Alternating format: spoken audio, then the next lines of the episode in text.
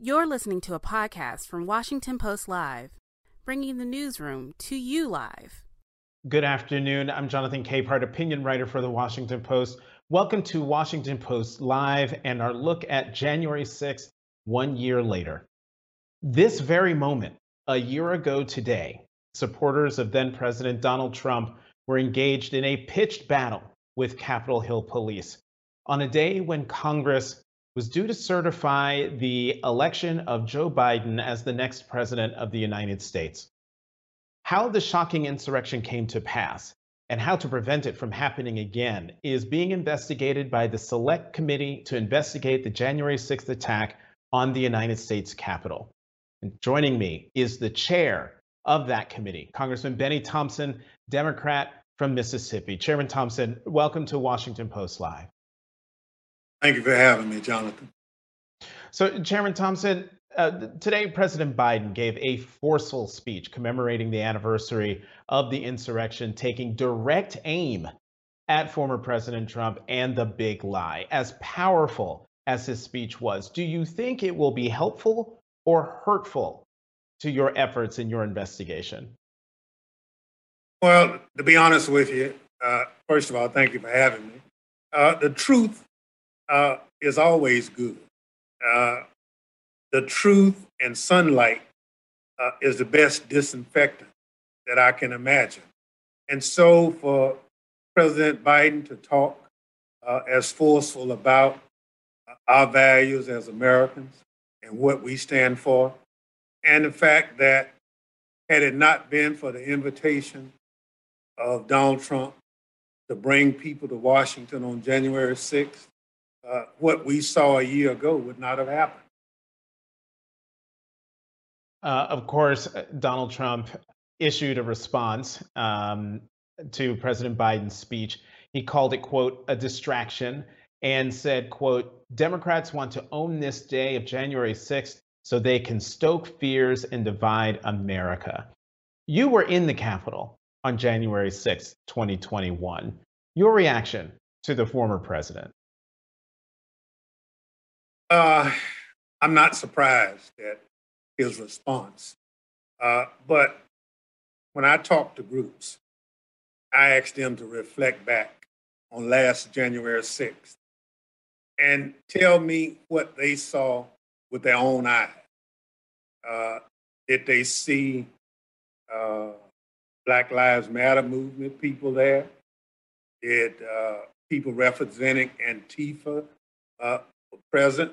Were there uh, CIA or FBI persons? They said, no, that was just a bunch of people there uh, with Trump paraphernalia on attacking uh, law enforcement, breaking into the Capitol. So the notion for all of us is you saw what played out on January 6th uh, with your own eyes. So the distraction would be for somebody to tell you that what you saw with your own eyes didn't happen. And so that's part of the big lie. Uh, the big lie brought a lot of people to Washington under the guise of stopping the steal.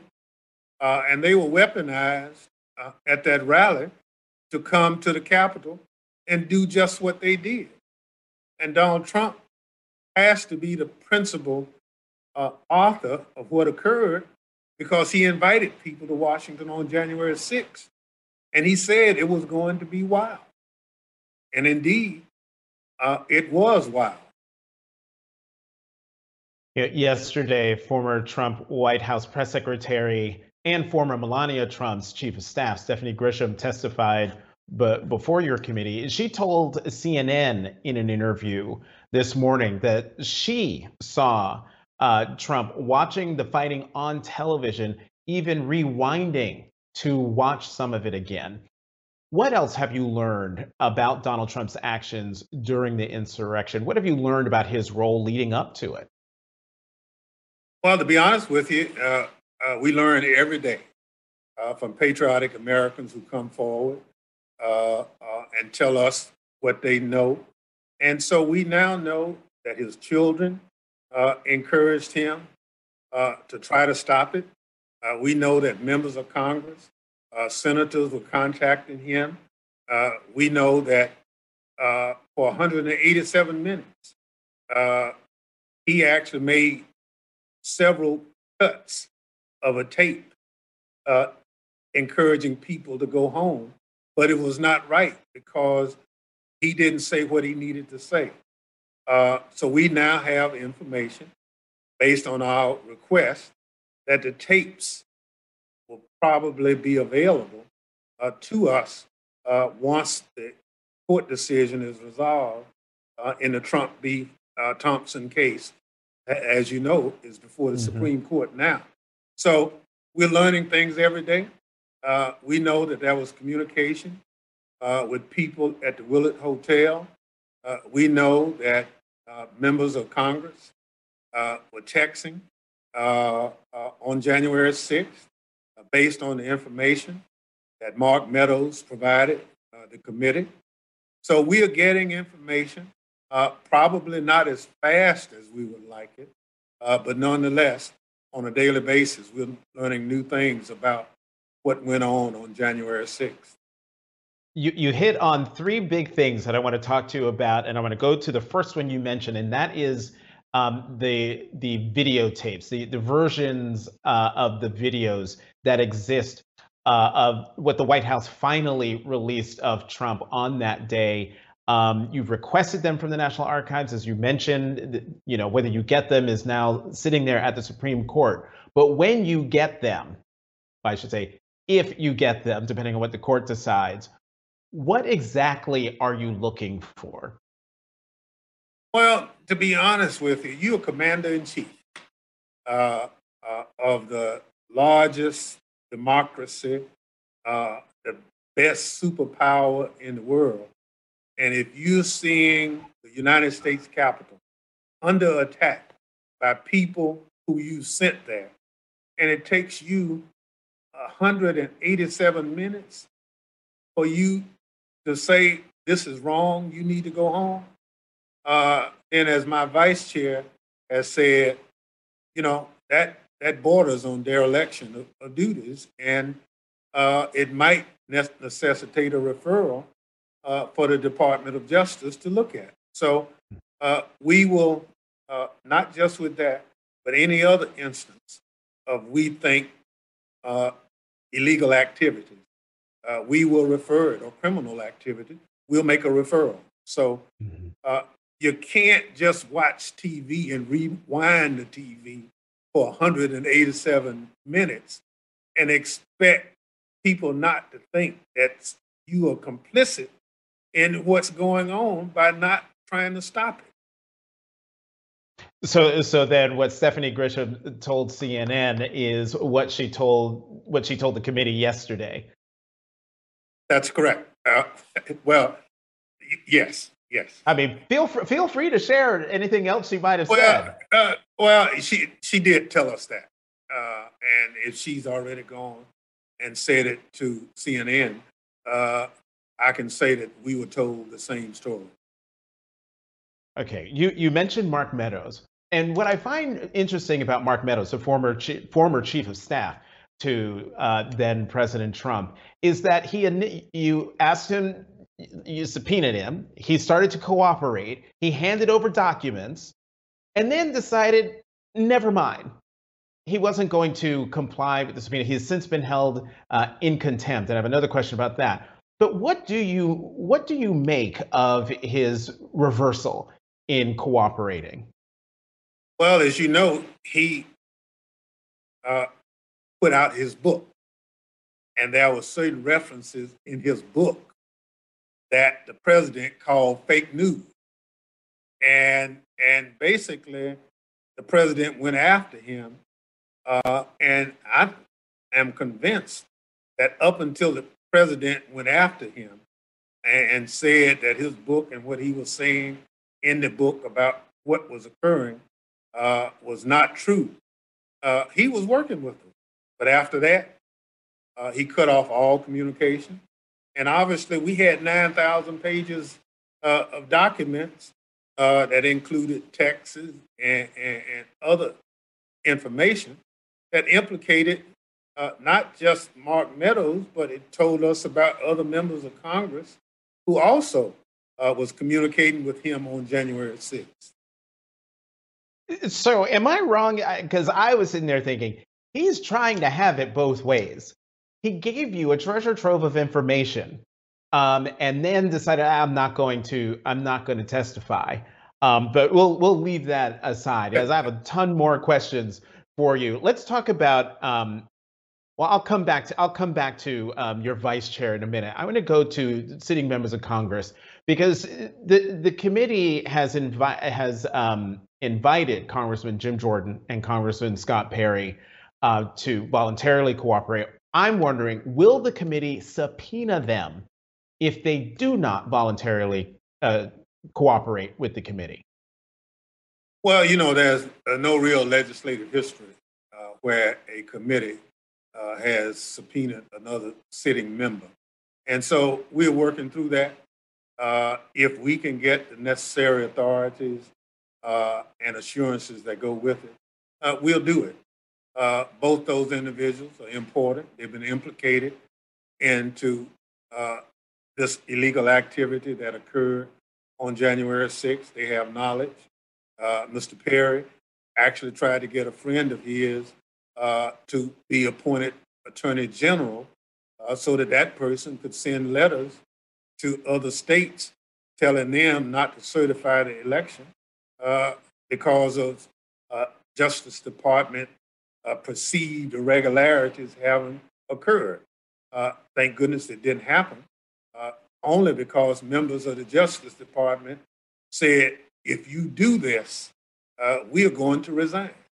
You should not politicize the department. So there's important information that we need to glean. Uh, Jim Jordan's role is clear.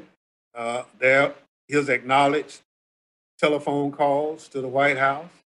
Uh, sometimes he said he did, sometimes he said he didn't, but he was on tape both times saying that. So we need to hear from him uh, voluntarily, uh, if so, uh, and if we can come up with the real authorities, uh, we'll bring him before the committee along with Mr. Perry. And that I'm glad you used that word again, authority, because I wrote down what you said earlier. If you get the necessary authorities and assurances, what authorities do you not, as Congress, have the ability to subpoena sitting members of Congress? Well, there's the speech and debate clause uh, that members of Congress uh, have. Uh, uh, uh as members, we have a speech and debate clause that protects us from a lot of things. And if if that speech and debate clause say you can't subpoena me uh, to testify before a committee, then uh, that happens. Uh, a lot of times, members of Congress get sued, and in part of the defense in the suits is the same speech and debate clause reference uh, that members of Congress have. So mm-hmm. it's a fairly standard uh, reference that we were speaking from. But obviously, uh, if we can get around it, we will. Mm-hmm. Chairman, does the committee have evidence about current members of Congress aiding uh, or abetting or who were in touch with those who participated in the insurrection? Uh, we do. We have uh, information that uh, members hosted uh, people who came to Washington on that day in their office. Uh, we have information uh, that before uh, the actual certification, people who came earlier uh, were given tours in the Capitol. Uh, we have pictures of members uh, taking pictures with people who came to the rally.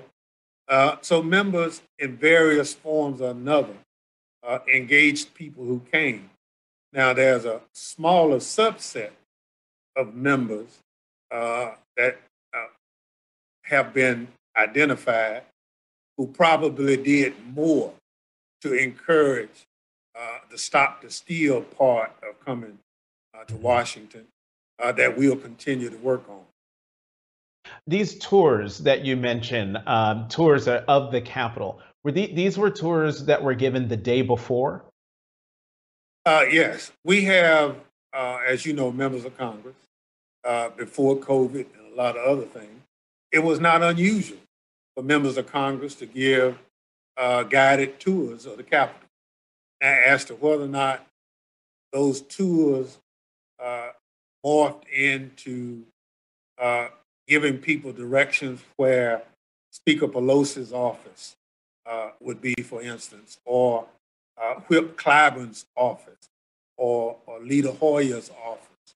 Uh, uh, we're just not sure, but we know there was member participation, and that's part of the body of our work to see whether or not we can connect the dots between those tours and the people who broke into the Capitol.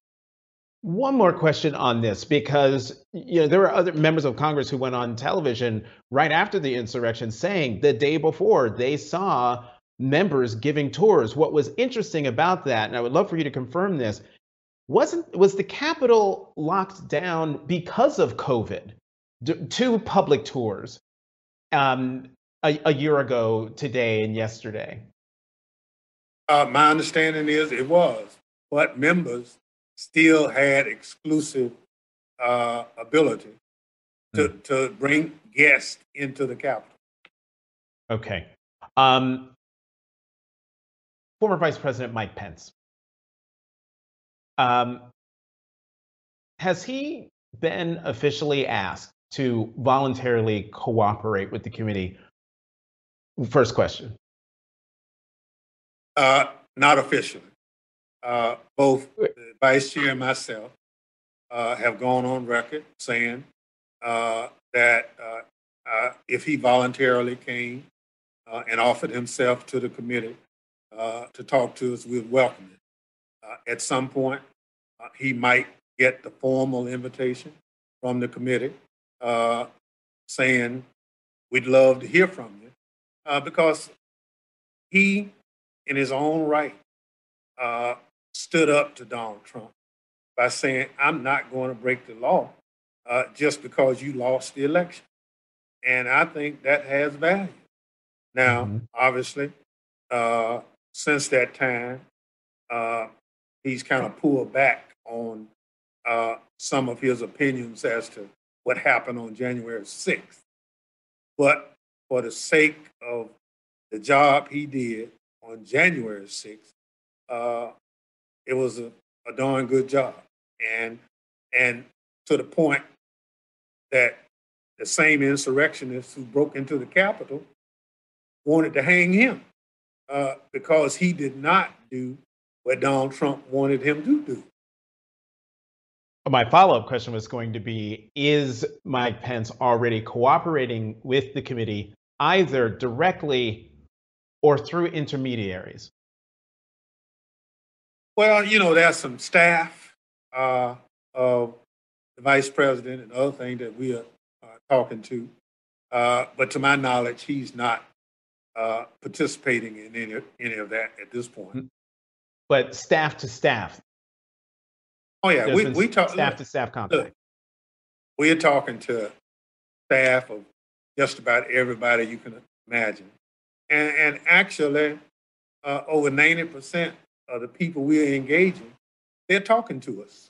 So uh, the, the, the Steve Bannons and Mark Meadows and others of the world are, are a distinct minority in participation that others are giving the committee by coming forward with information.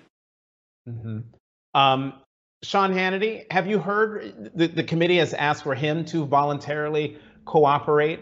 Uh, last I heard, his lawyer said we're looking at the letter and you know wondering about the constitutionality of it. Have you heard anything from his lawyers since then?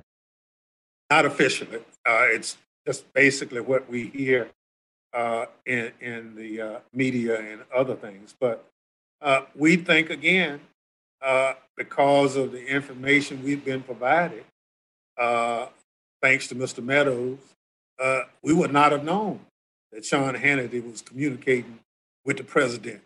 Uh, but Mark Meadows gave us this treasure trove of information, and once we started going through it, you know, we're saying, "Whoa, uh, what is all this?" And so now Uh, we know members of Congress, uh, Jim Jordan and others, was communicating uh, on that day. Uh, we know that children of Donald Trump was trying to get him uh, to do something to calm what was going on at the White House down. So we have a lot of information, thanks to Mark Meadows, that we would not have had. and so Again, we will just follow the facts mm-hmm. of that information and we'll go to wherever it leads us. Now, so your vice chair, uh, Congresswoman Liz Cheney of Wyoming, said um, that this was a key question for the committee. This was back in, in December. She said, Did Donald Trump, through action or inaction, corruptly seek to obstruct or impede Congress's official proceeding to count electoral votes? Uh, and basically, she was quoting um, a felony statute. My question to you is Have you seen evidence that Donald Trump engaged in criminal wrongdoing that day? Well, you know, the good part about being a Thompson is I'm not a lawyer. You know, I'm just a, a humble public servant. Uh, but I do know right from wrong, and I know what appearances are. Uh, so if you invite people to Washington, uh, you put people on the stage for them to listen to, and you point them to the United States Capitol, uh, and they go and tear up the place, and, and, and people get killed, members of Congress are threatened, and then for 187 minutes, you do nothing. Now, my vice chairman, uh, person, is an excellent attorney. Uh, she makes a legitimate argument.